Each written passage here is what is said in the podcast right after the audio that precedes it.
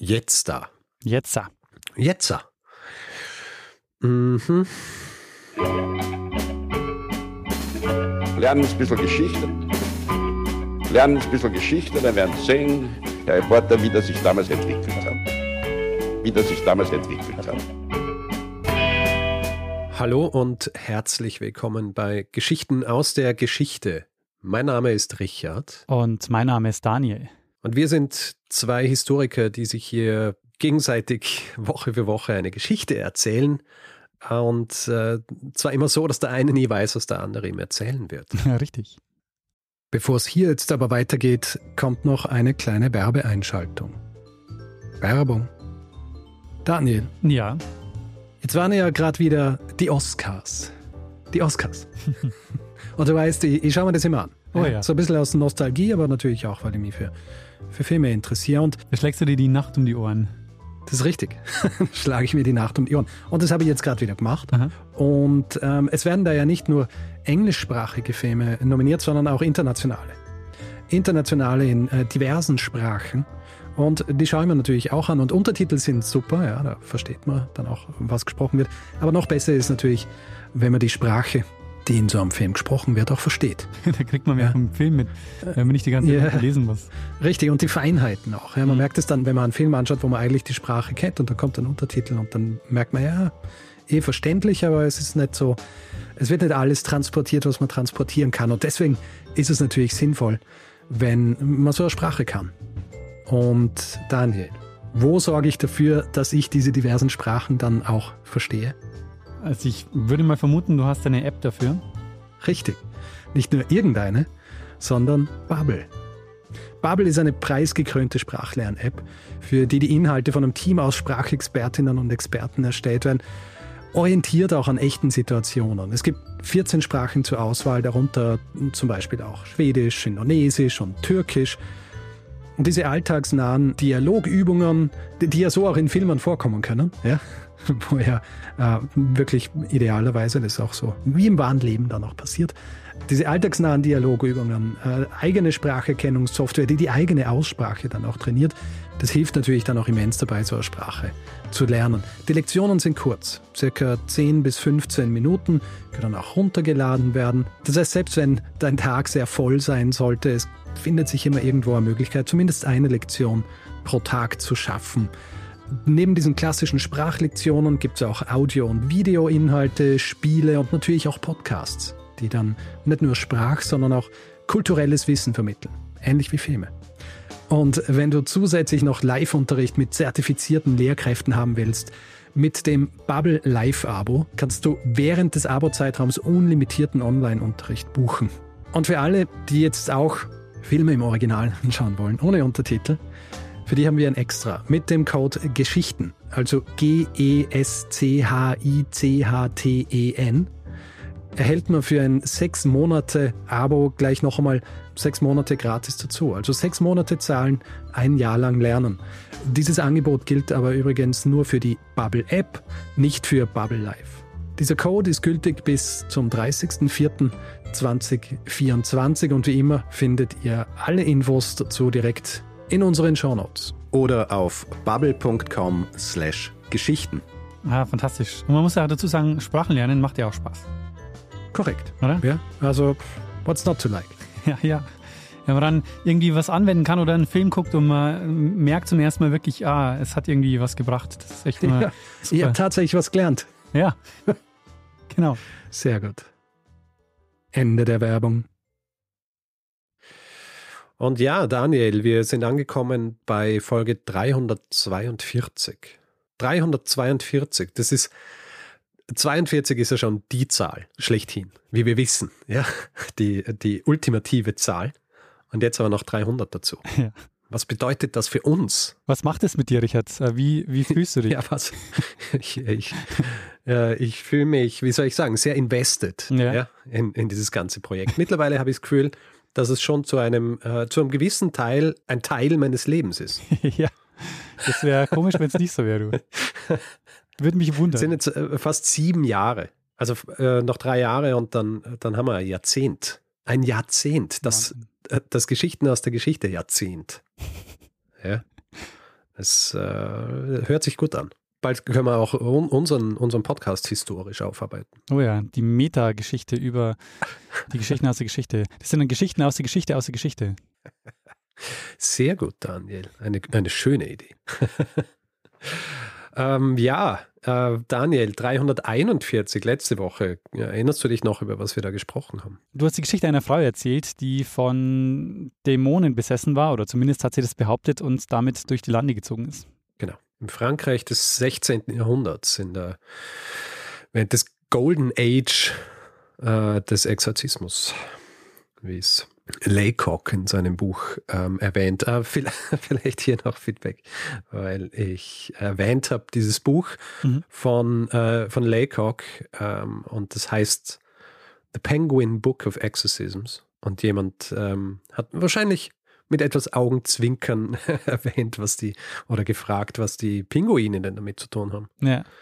Und äh, tatsächlich geht es um einen Verlag. Also es ist ähm, der Verlag, Penguin Verlag, wo das erschienen ist. Ähm, ja, eine sehr schöne Geschichte, wo man gesehen hat, dass es zwar um ein religiöses Thema geht, aber im Grunde genommen wird sie zum Spielball der Politik. So ist es. Ich meine, ist ja auch nichts Neues. Ja also Religion instrumentalisiert etc. Ähm, ja, äh, Daniel, so viel zu letzter Woche. Hm. Ähm, du weißt, wenn ich so anfange, ja. dass es ernst wird. Es wird ernst, denn ich habe eine gewisse Erwartungshaltung. Ja.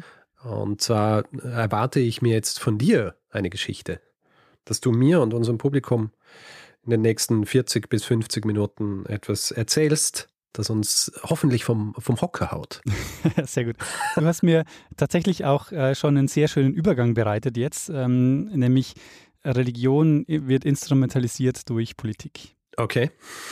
Richard, am 4. November 1520 wird okay. Christian II. in Stockholm zum schwedischen König gekrönt. Mhm. Es folgt ein dreitägiges rauschendes Fest, an dem zahlreiche Adlige, Kirchenfürsten und Vertreter der Bürgerschaft teilnehmen. Mhm. Für viele der anwesenden Gäste endet diese Feier aber tödlich. Okay. Denn am 7. November, während die Feier noch im vollen Gange ist, werden die Türen verschlossen und sie sitzen in der Falle. Und es beginnt ein Prozess, ein, wie sich herausstellen wird, sehr kurzer Prozess, äh, den sie nicht gewinnen werden. Und Richard, wir sprechen heute über das Stockholmer Blutbad und warum es ein Wendepunkt in der Geschichte Schwedens ist. Okay. Denn für Christian II., den gerade eben erst gekrönten König, war diese Aktion der Anfang vom Ende seiner Herrschaft, denn er ist danach nicht lange an der Macht geblieben, was das Ende der Kalmarer Union bedeutet hat und zugleich den Beginn der modernen schwedischen Monarchie. Sehr spannend. Richard, was weißt du über das Stockholmer Blutbad? Kennst du die Geschichte? Äh, nein, ich kenne, ich kenne diese Geschichte nicht. Also, äh, äh, ich kenne sie nicht im Detail. okay, also du hast schon öfter den Hinweis bekommen, nehme ich an. ja. Sehr gut. Also, wir schauen uns erstmal die Vorgeschichte an. Wie kommt es überhaupt dazu? Ähm, mhm. Sagt ja die Kalmarer Union was? Ähm, auch schon gehört, aber äh, könntest du jetzt nicht ähm, definieren. Die Kalmarer Union war ein Zusammenschluss zwischen Dänemark, Norwegen und Schweden und die drei Staaten waren zwar vereint in dieser Union, aber jedes Reich hat seinen eigenen Reichsrat behalten, also es war nie ein einheitlicher Staat. Mhm. Und wichtig für unsere Geschichte ist, dass die Kalmarer Union von Dänemark und den dänischen Königen dominiert wurde. Benannt ist es nach Kalmar und Kalmar ist ein Ort im Süden Schwedens an der Ostsee und dort wurden die Verhandlungen äh, zur Union geführt. Mhm. Das war im Jahr 1397. Treibende Kraft dahinter ist Margarete I. von Dänemark und das Ganze spielt sich also jetzt ab ungefähr 120 Jahre vor unserer Geschichte. Die spielt 1520. Mhm. Interessant ist übrigens, dass es eigentlich äh, bei einem Vertragsentwurf geblieben ist. Also der Vertrag der Kalmarer Union, auf den die sich in Kalmar ein, geeinigt haben, der ist nie ratifiziert worden, aber war natürlich trotzdem faktisch in Kraft. Mhm. Es gibt dann einige Unionskönige, also das waren alles dänische Könige, die dann in Personalunion auch die Könige von Norwegen und Schweden waren. Und diese dänische Vorherrschaft wurde aber in Schweden nicht von allen gut geheißen. Also es gab im Adel, aber auch bei den Geistlichen viele, die das gerne anders gehabt hätten. Und es führt zu einigen Bestrebungen, die dann auch in ja, militärische Konflikte gemündet sind. Das waren die sogenannten Unionskriege. Mhm. Davon gab es mehrere im Laufe der Zeit. Äh, zum Beispiel hat der Erich von Pommern, das war der Nachfolger von Margarete I., der hat versucht, aus den drei Reichen einen Einheitsstaat zu formen. Und daraufhin kam es dann zu Aufständen in Schweden gegen diese dänische Machtpolitik. Und infolgedessen haben sie dann einen Reichsverweser eingesetzt, die Schweden. Es gab nämlich auch immer wieder Zeiten, in denen der schwedische Adel den dänischen Unionskönig nicht akzeptiert hat. Und in diesen Phasen hat dann der schwedische Reichsrat die Regierung übernommen, beziehungsweise die haben dann einen Reichsverweser gewählt, der dann die Regierung innehatte. Mhm. Und die Unzufriedenheit kam unter anderem daher, dass in Schweden, wenn Lehen oder wenn Bischofssitze äh, neu zu besetzen waren, oft Dänen den Vorzug bekommen haben und der schwedische Hochadel nicht berücksichtigt wurde. Und deshalb waren die häufig unzufrieden. Hinzu kam noch die dänische Steuerpolitik, äh, mit der haben nämlich die Bauern äh, oft sehr gehadert. Mhm. Jedenfalls um 1500 herum gab es eigentlich durchgehend schwedische Reichsverwieser. Und ab 1512 wurde dann Sten Sture der Jüngere zum Reichsverweser und den Namen musste der auf jeden Fall schon mal merken. Sten Sture. Sten Sture, genau. Okay. Das ist nämlich jetzt der große Widersacher gegen den dänischen König. Und der dänische König, das ist Christian II der letzte König der Kalmarer Union, aber äh, ich will ihn nicht vorgreifen. Du hast vorhin, glaube ich, schon vorgegriffen, ja, oder? Stimmt. Also Christian II., der regiert ab 1513 in Dänemark und er versucht jetzt die Schweden wieder auf Spur zu bringen, wo in den letzten Jahren immer Reichsverweser an der Macht waren. Mhm. Und Sten Sture hingegen will ein eigenständiges schwedisches Königtum etablieren. Und dem Christian II. gelingt es jetzt schließlich an die Macht zu kommen in Schweden. Im Winter 1519, 20 startet er eine Invasion. Und im Januar 1520 kommt es dann zu einer entscheidenden Schlacht. Das ist die Schlacht bei Borgesund. Äh, die hat auf einem See stattgefunden, dem See Osunden. Und es war aber keine Seeschlacht. Also soweit ich weiß, war kein einziges Schiff beteiligt. Der See war einfach zugefroren. Und bei dieser Schlacht war es so, eine Kanonenkugel trifft da den Stan Stüre. Äh, die prallt vom Eis ab und trifft ihn dann am Knie und er wird verletzt. Die haben dann die Wunde nicht gut versorgt und er stirbt dann kurze Zeit äh, später. Aha. Bisher habe ich mir seinen Namen merken müssen. Ja, also ähm, er kommt später nochmal vor. Also er, er, er, kommt jetzt nicht mehr als äh, lebende Person vor.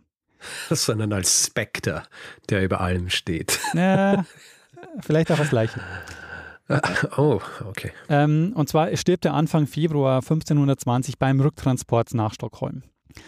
Und der Widerstand gegen Christian II., äh, der bricht jetzt äh, Stück für Stück zusammen. Nach und nach laufen jetzt die schwedischen Adligen zu ihm über. Mhm. Und im März 1520 wird Christian II. jetzt vom Reichsrat als König anerkannt. Allerdings braucht er mehrere Anläufe, um auch die Hauptstadt einzunehmen. Der Widerstand dort wird angeführt von Sten Stures Frau. Das war die Christina Jülenchierner. Also zu dem Zeitpunkt war sie natürlich schon die Witwe. Mhm.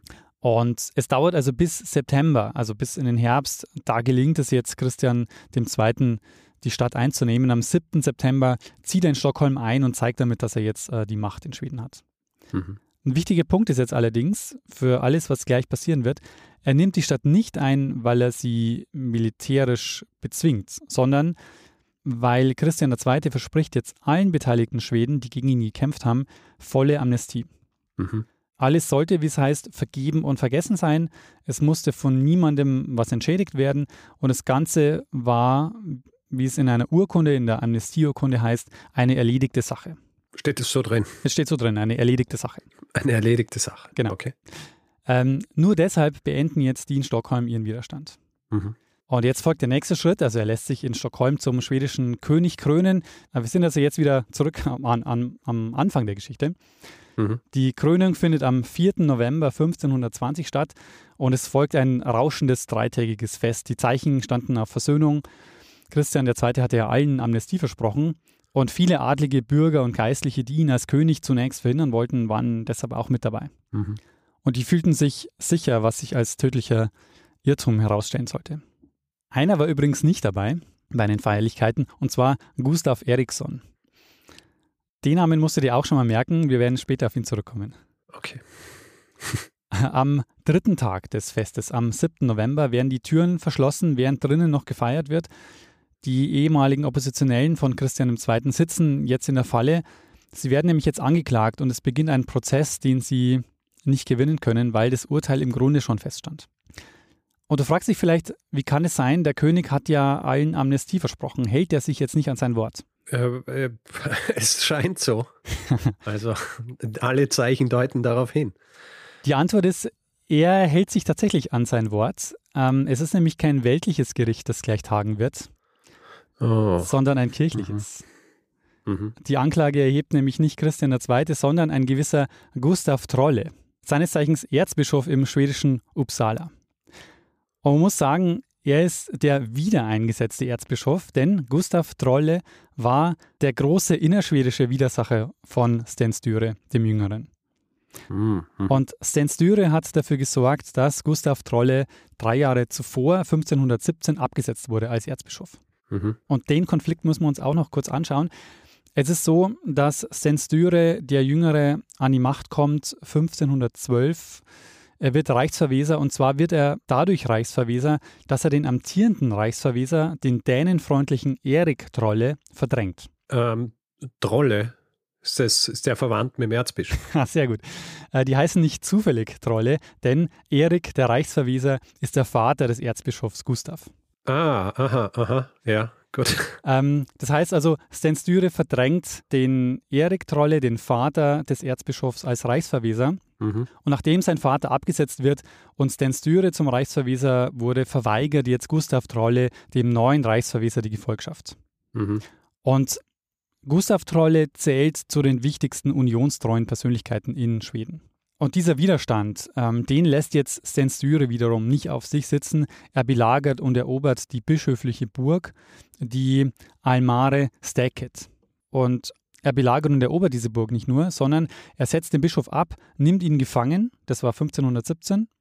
Und nicht nur das, die Burg wird geschleift und komplett zerstört und das kirchliche Eigentum eingezogen. Mhm. Gustav Trolle ist jetzt also in Gefangenschaft und die Kirche reagiert und fordert die Freilassung des Erzbischofs und auch eine Entschädigung äh, für alles, äh, was da eingezogen wurde. Und wenn es nicht passiert, ähm, was glaubst du, mit was droht die Kirche?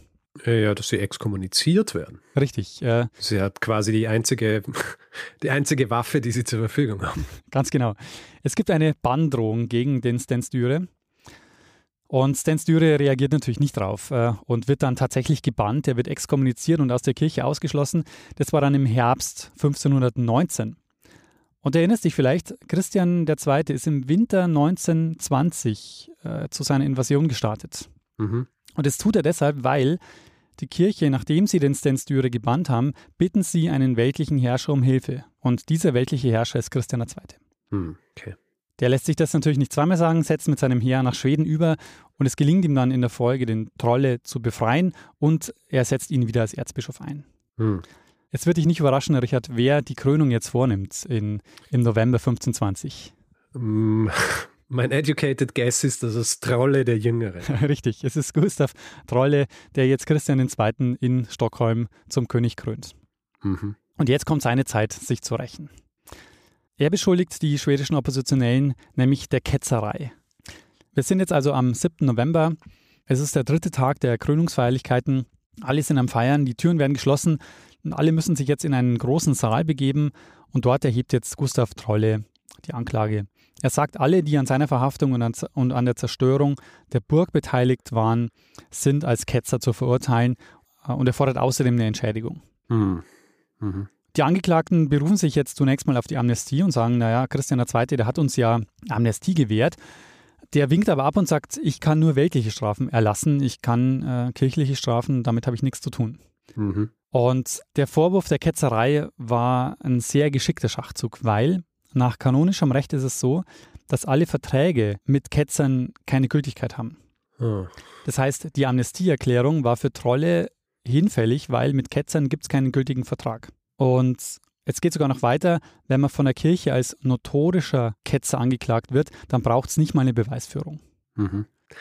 Du klagst jemanden an und sagst, du hast nicht ein, du hast es nicht nur einmal gemacht, sondern du hast es die ganze Zeit gemacht und weil du es die ganze Zeit gemacht hast, muss ich es nicht beweisen. Genau. Makes sense. Und es ist, wenn man sich das so anschaut, natürlich kaum vorstellbar, dass das Vorgehen von Trolle nicht mit Christian II. abgesprochen war.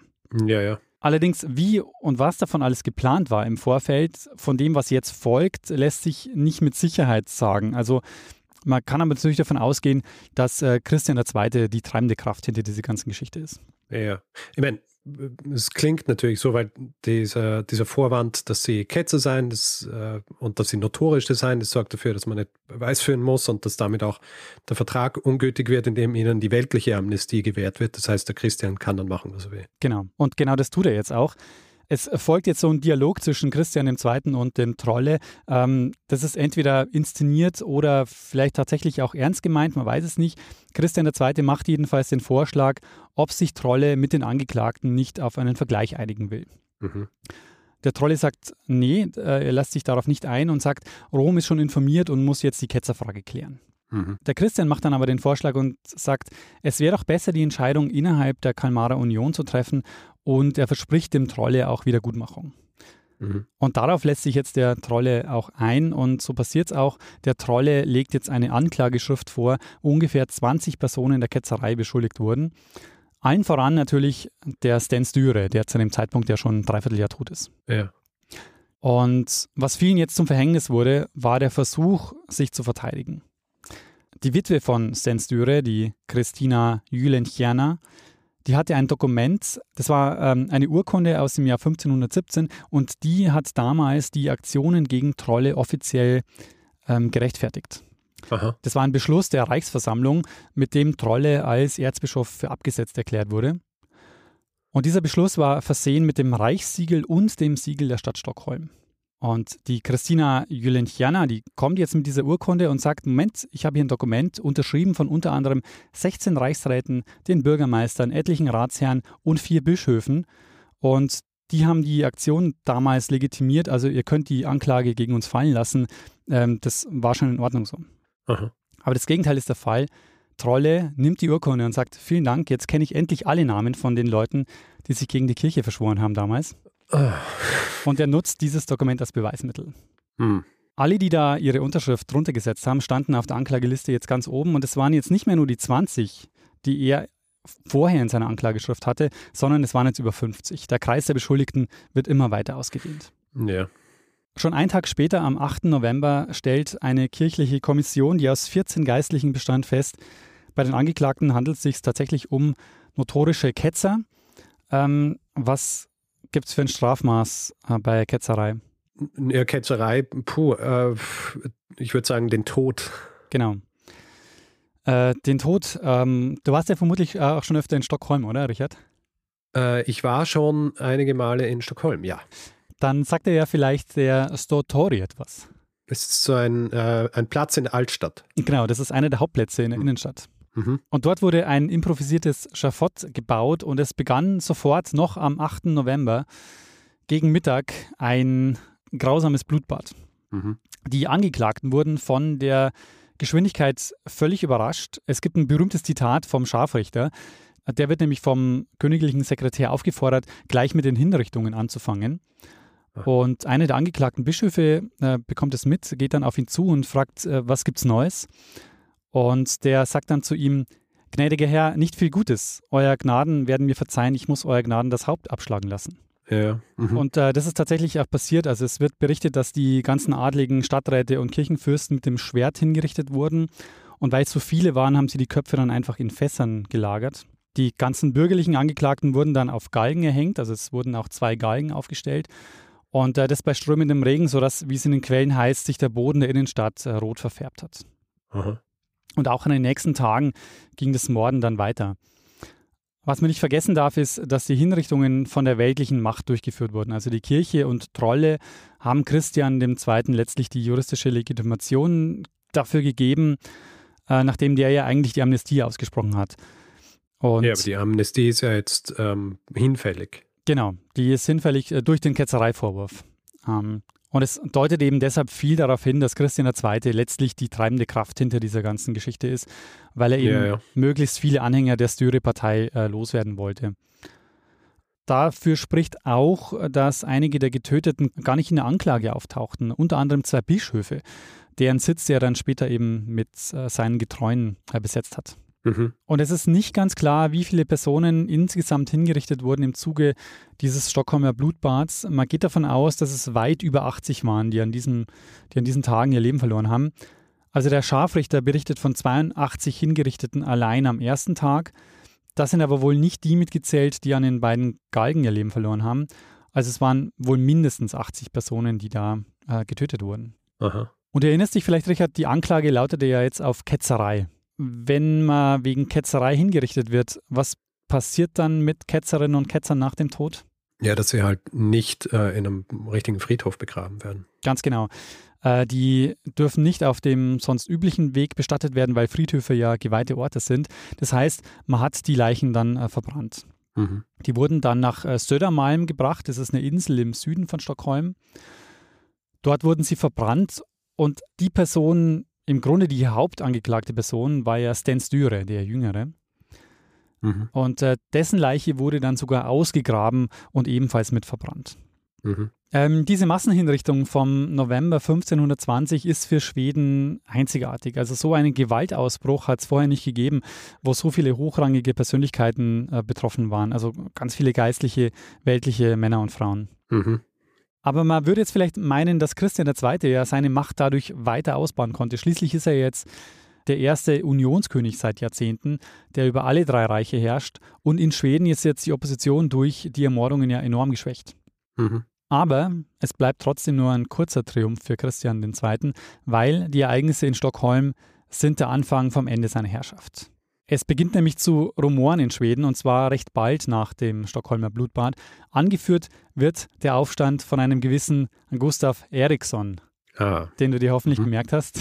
habe ich mir gemerkt, ja. Der ist nicht Er war nämlich nicht dabei. Genau, der war nämlich nicht dabei in Stockholm und er hatte guten Grund dazu, nicht mitzufahren. Sein Vater ist übrigens dabei gewesen in Stockholm und der wurde hingerichtet. Aha. Warum hatte er jetzt guten Grund, nicht mit nach Stockholm zu kommen? Ihn verband mit Christian II. eine besondere Geschichte, nämlich Gustav Eriksson hat an der Seite von Sten Sture gegen Christian gekämpft. Hm. Und es gab 1518 eine Schlacht, wo es im Anschluss daran zu Verhandlungen gekommen ist. Und an diesen Verhandlungen hat Eriksson teilgenommen. Mhm. Und Christian hat die Verhandler festnehmen lassen und er wurde als Geisel festgehalten. Okay. Und er lässt sich dann auch nicht zu einem Seitenwechsel überreden, bleibt Styre treu und es gelingt ihm dann eine abenteuerliche Flucht ähm, aus ähm, dieser Geiselhaft. Erst nach Lübeck und dann nach Schweden. Allerdings kommt äh, Eriksson erst im Mai 1520 an und da war Sten Styre ja schon tot. Der stirbt im Februar 1520. Mhm. Und, und Christian ist da auch schon nicht mehr aufzuhalten. Also im März wird er ja schon als schwedischer König vom Reichsrat gewählt und ist dann auf dem Weg nach Stockholm, das er dann im September erreicht. Ja. Aber Eriksson sammelt jetzt Leute, die ihn unterstützen im Kampf gegen Christian und nach dem Stockholmer Blutbad nimmt es dann auch richtig Fahrt auf und es kommt zu einigen Aufständen. Mhm. Du kennst vielleicht den Vasalauf. Ähm, äh, ja. Der Vasalauf ist heute die größte Skilanglaufveranstaltung der Welt. Ja. Ich habe mir, ich hab mir gedacht, meinst du eh den? Oder ist es, gibt es da auch irgendwas, was in der Geschichte passiert ist und deswegen hat es den Namen bekommen? Ähm, das geht tatsächlich auf äh, unsere Geschichte hier zurück. Der Okay. Vasalauf, der findet seit 1922 statt. Und seinen Ursprung äh, hat, hat es darin, dass Eriksson zu dem Zeitpunkt in Dalarna war, dort vom Stockholmer Blutbad erfahren hat, aber die Bauern dort sich ihm noch nicht so recht anschließen wollten. Mhm. Und er macht sich deshalb auf Skiern auf den Weg, um vor Christian zu fliehen. Und kurz darauf erreichen dann äh, die Bauern weitere Geschichten über Christian II. Und deshalb bereuen die jetzt äh, recht bald, dass sie den Eriksson wieder weggeschickt haben und schicken zwei Skiläufer los, um ihn einzuholen. Mhm. Und das schaffen sie dann auch und überreden ihn zurückzukehren. Und diese Skiläufer, die starten in Mora und holen ihn in, in Sälen ein. Das sind ungefähr 90 Kilometer. Und um daran zu erinnern, findet eben dann der Vasalauf statt zwischen diesen beiden Orten Mora und Sälen. Ha. Ähm, Ausgangspunkt jetzt für den Aufstand in Dolana sind die dortigen Bauern und die Bergleute. Äh, Das war, diese Gegend war schon länger die antidänische Hochburg in Schweden. Mhm. Also es ist kein Zufall, dass Eriksson dorthin geht, äh, um Mitstreiter zu finden. Und aus dem Aufstand wird jetzt schnell ein Bürgerkrieg. Immer mehr schließen sich ihm an und auch viele Adlige laufen zu ihm über. Äh, Das ist bekannt als der schwedische Befreiungskrieg. Mhm. Und 1521, also nur ein Jahr nach dem Stockholmer Blutbad, wird er dann schon zum Reichsverwieser gewählt. Und es dauert dann aber bis 1523, ähm, da zieht er dann in Stockholm ein und lässt sich zum König von Schweden wählen als Gustav I. Und du kennst ihn wahrscheinlich besser als Gustav Vasa. Ja, den kenne ich. Genau. Eriksson ist also Gustav Vasa. Die Krönung findet dann zwar erst 1528 statt, aber ähm, genau, er ist also jetzt ähm, König von, von Schweden und Schweden scheidet damit endgültig aus der Kalmarer Union aus, die dann im Grunde auch nicht weiter existiert. Also die, diese Kalmarer Union endet jetzt auf 1523 äh, mit dem Sturz des letzten Unionskönigs äh, Christian II. Mhm. Und es beginnt jetzt die Geschichte der modernen, eigenständigen schwedischen Monarchie, weil Gustav Vasa zentralisiert das Reich, begründet Schwedens Unabhängigkeit und legt letztlich eben den Grundstein für den späteren Nationalstaat. Aha. Der heutige Nationalfeiertag in Schweden, weißt du zufällig welcher Tag? Nein. Äh, der 6. Juni und das ist der Tag seiner Königswahl. Okay. Äh, und äh, Trolle ist übrigens auch einer der Gründe, warum Schweden sich dann vom Papst abwendet und sich der Reformation anschließt mhm. was dann später im Dreißigjährigen Krieg wichtig werden wird. Äh, der neue König hat Trolle natürlich nicht als Erzbischof anerkannt. Er war ja immerhin mitverantwortlich, mitverantwortlich für die Hinrichtung seines Vaters. Ja. Ähm, der Papst in Rom hingegen hat natürlich weiter zu Trolle gehalten und es passiert noch einiges mehr, aber Gustav Vasa wendet sich dann eben ab von der katholischen Kirche und führt Schweden dann in die Reformation. Mhm. Was passiert mit Trolle? Trolle ist schon 1521, also nachdem Gustav Vasa zum Reichsverweser wurde, nach Dänemark geflüchtet. Okay. Um sich dann dem Christian II. anzuschließen. Allerdings hatte Christian II. auch nicht mehr Glück. Der verliert nämlich 1523 nicht nur den schwedischen Königstitel, sondern muss im selben Jahr auch Dänemark verlassen, weil der Adel in Dänemark ebenfalls den Aufstand äh, probt und ihn zur Flucht zwingt. Mhm. Er versucht dann später nochmal an die Macht zu kommen, aber es gelingt ihm dann nicht. Stattdessen gerät er in Gefangenschaft, aber recht komfortabel lebt er dann auf Schloss ähm, Kellunbor, wo er dann 1559 äh, gestorben ist. Also eh noch lang lebt. Ja, er hat, war relativ lang dann in Gefangenschaft, hat dort auf diesem Schloss da gelebt. Mhm. In, der, in der schwedischen Geschichtsschreibung bekommt er dann den Namen Tyrann. Ähm, und wir kennen ja die, äh, die Macht der Bilder. Ähm, Gustav Vasa kannte die auch und der hat deshalb äh, 1524 sehr berühmte Kupferstiche, sind das glaube ich, anfertigen lassen, die das Stockholmer Blutbad zeigen und das in Europa damit auch bekannt gemacht haben. Mhm. Äh, die dänisch-norwegische Personalunion, die hat dann übrigens noch bis ins Jahr 1814 Bestand gehabt.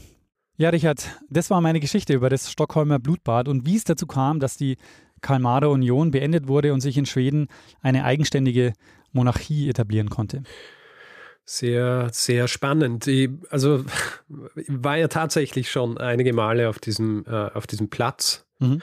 wo diese Hinrichtungen stattgefunden haben. Und das ist natürlich schon äh, faszinierend. Äh, warst du schon mal in Stockholm? Nee, noch nicht. Weil das ist so die Altstadt und also die äh, Gamla Stan. Ja. Und das ist alles sehr sehr äh, pittoresk dort. Mhm. Ja, also du hast hier diesen gepflasterten Platz und, und diese hübschen Häuser rundherum. Und ähm, ja, es würde einem nicht in den Sinn kommen, was hier hunderte Jahre vorher passiert ist. Und das führt mich auch gleich so zu einer Frage, die du wahrscheinlich so nicht beantworten kannst, weil es wahrscheinlich auch überhaupt keine äh, Aufzeichnungen äh, drüber gibt. Aber ich stelle mir so vor, wie das sein muss, wenn du dort wohnst, ja, und dann wird dieses Ding aufgebaut und dann schaust du einfach zwei Tage lang zu, wie von, äh, wie, wie hier hingerichtet wird. Wie erklärst du das der Bevölkerung dort auch? Weil ich meine, diese Geschichten mit, ja, die waren Ketzer und so weiter, das sind ja alles Dinge, die, die so in gewissen Sphären diskutiert bzw. abgehandelt werden und so weiter. Und äh, die normale Bevölkerung, die dann dort lebt, die, die kriegt es ja eigentlich auch gar nicht mit, oder? Ja, gute Frage. Also normalerweise sind ja diese öffentlichen Hinrichtungen ja auch so eine Art äh, Volksfest gewesen.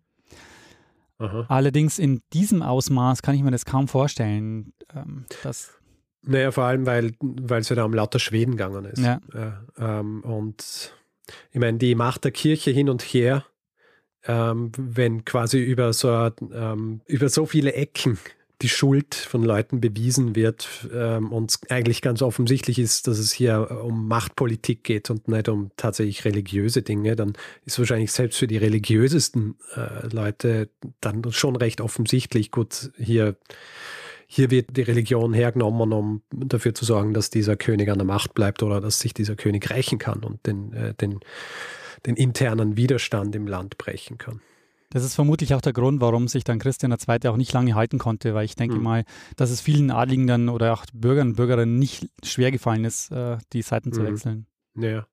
Weil es ist ja interessant, wir, wir sprechen ja oft über äh, Themen, wo Religion einen bestimmten Einfluss gehabt hat und ich äh, werde auch nicht müde zu betonen, dass das ja eine ganz ei- eigene, wie soll ich sagen, Geisteswelt war damals für die Leute. Also, dass wir uns das nicht so vorstellen können, inwie, inwieweit Religion tatsächlich wirklich überall drin war ja, und Ja. alles durch, durchdrungen hat.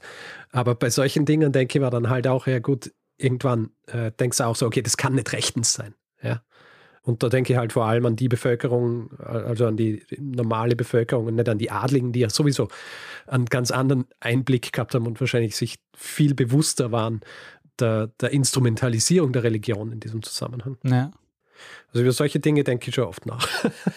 Wobei ich jetzt auch so das Gefühl habe, ähm, also wenn man sich so die Argumente anschaut, wer es, wer und warum sich dann gegen den Christian äh, wendet, habe ich das Gefühl, ähm, wenn man sich so die Bauern und Bergleute anschaut, bei denen ist es dann eher die dänische Steuerpolitik, die diese zum Aufstand bringt und weniger religiöse Fragen. Ja, ja. Es ist echt immer sehr interessant, sich, also zu versuchen, sich vorzustellen, was jetzt die Dinge waren, die die Leute tatsächlich äh, beeinflusst haben in so einem Zusammenhang.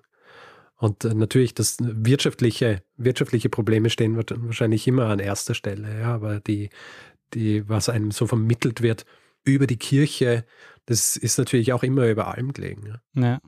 Was man auf jeden Fall sagen muss, ist, dass dieser massive Gewaltausbruch ähm, für Schweden und auch überhaupt für die frühe Neuzeit schon auch eine Ausnahmestellung hatte. Also so, äh, also es war ja keine gewaltarme äh, Zeit auch. Äh, Gerade es kommt ja dann auch noch Hm. der 30-jährige Ja. Krieg und so.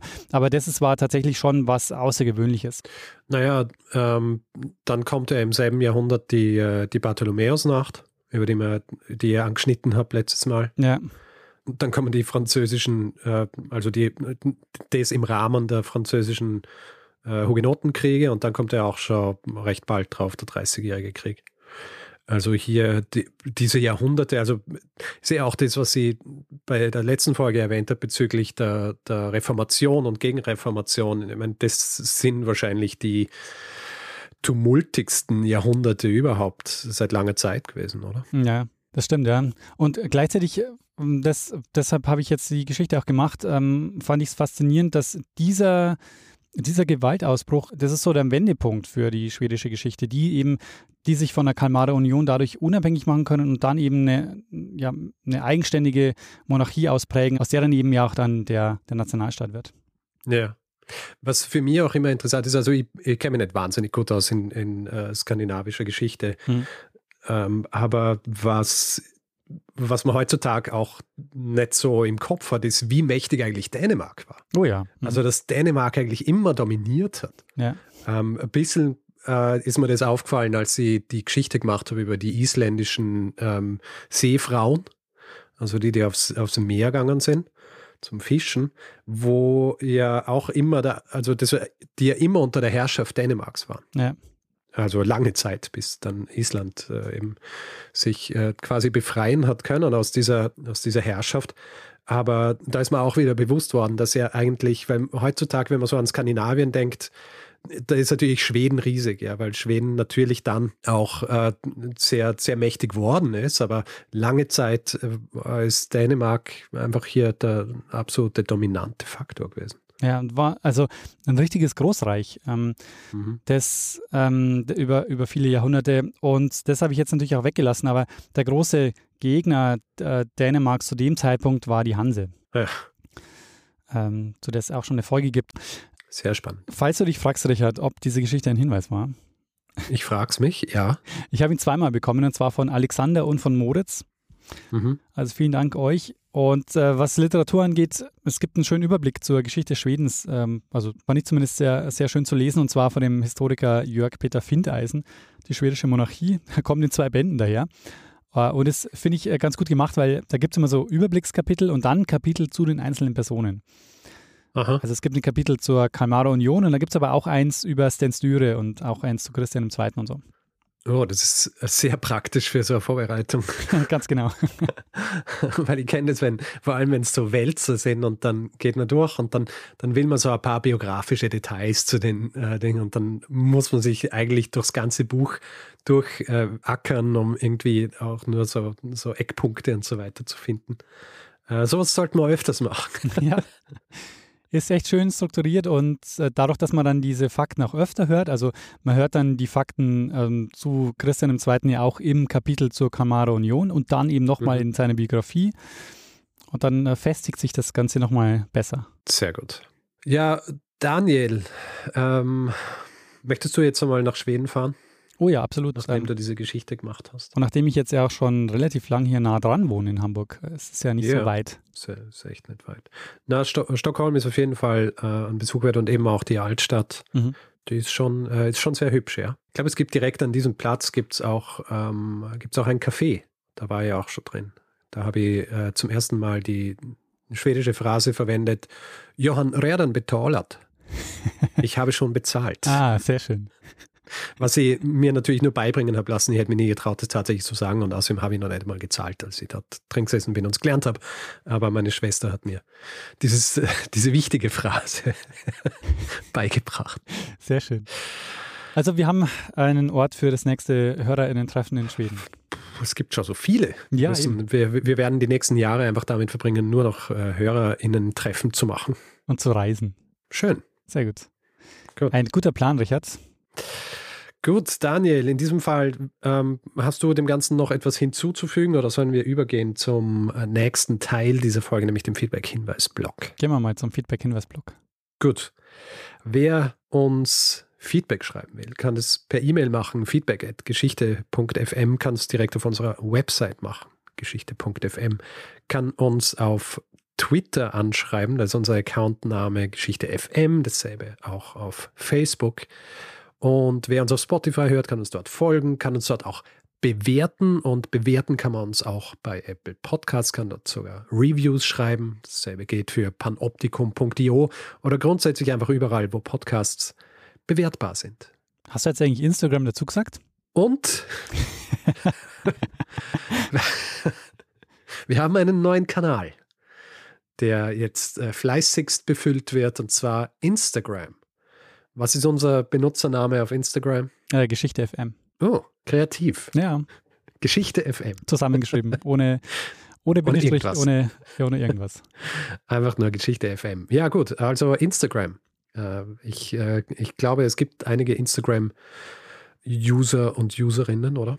Ich denke auch, ja. Wir haben ja mhm. bislang äh, vor allen Dingen Twitter bedient, Facebook du und ja, ich nehme mich jetzt mal dem Instagram-Thema an. Gut, also auch Instagram. Ähm, Wer diese Folge lieber ohne Werbung gehört hätte, hat die Möglichkeit, sich via Steady einen Feed zu kaufen für 4 Euro im Monat. Da bekommt ihr dann auch die Folge in euren Podcatcher geliefert, jeden Mittwochvormittag, wie ihr es gewohnt seid, allerdings eben ohne Werbung. Ihr findet alle Hinweise dazu unter geschichte.fm/steady. Wir bedanken uns in dieser Woche bei Chantal, Katharina, Leo, Achim, Lars, Henning, Annika, Dirk, Sebastian, Martin, Florian, Steve, Nicola, Christopher, Oliver, Laura, Daniel, Janosch, Sarah, Carsten, Friedegard, Felix, Arne, Daniel, Sandra, Michael, Birgit und Felix. Vielen, vielen Dank für eure Unterstützung. Ja, vielen herzlichen Dank. Terricher, dann würde ich sagen, mach mal das. Mach mal. Sag du. Machen wir doch das, was wir immer machen. Dann. Und da geben wir dem einen das letzte Wort, der es immer hat. Richtig. Bruno Kreisky. Lernen ein bisschen Geschichte. Lernen ein bisschen Geschichte, dann werden Sie sehen, der Reporter, wie das sich damals entwickelt hat. Wie das sich damals entwickelt hat.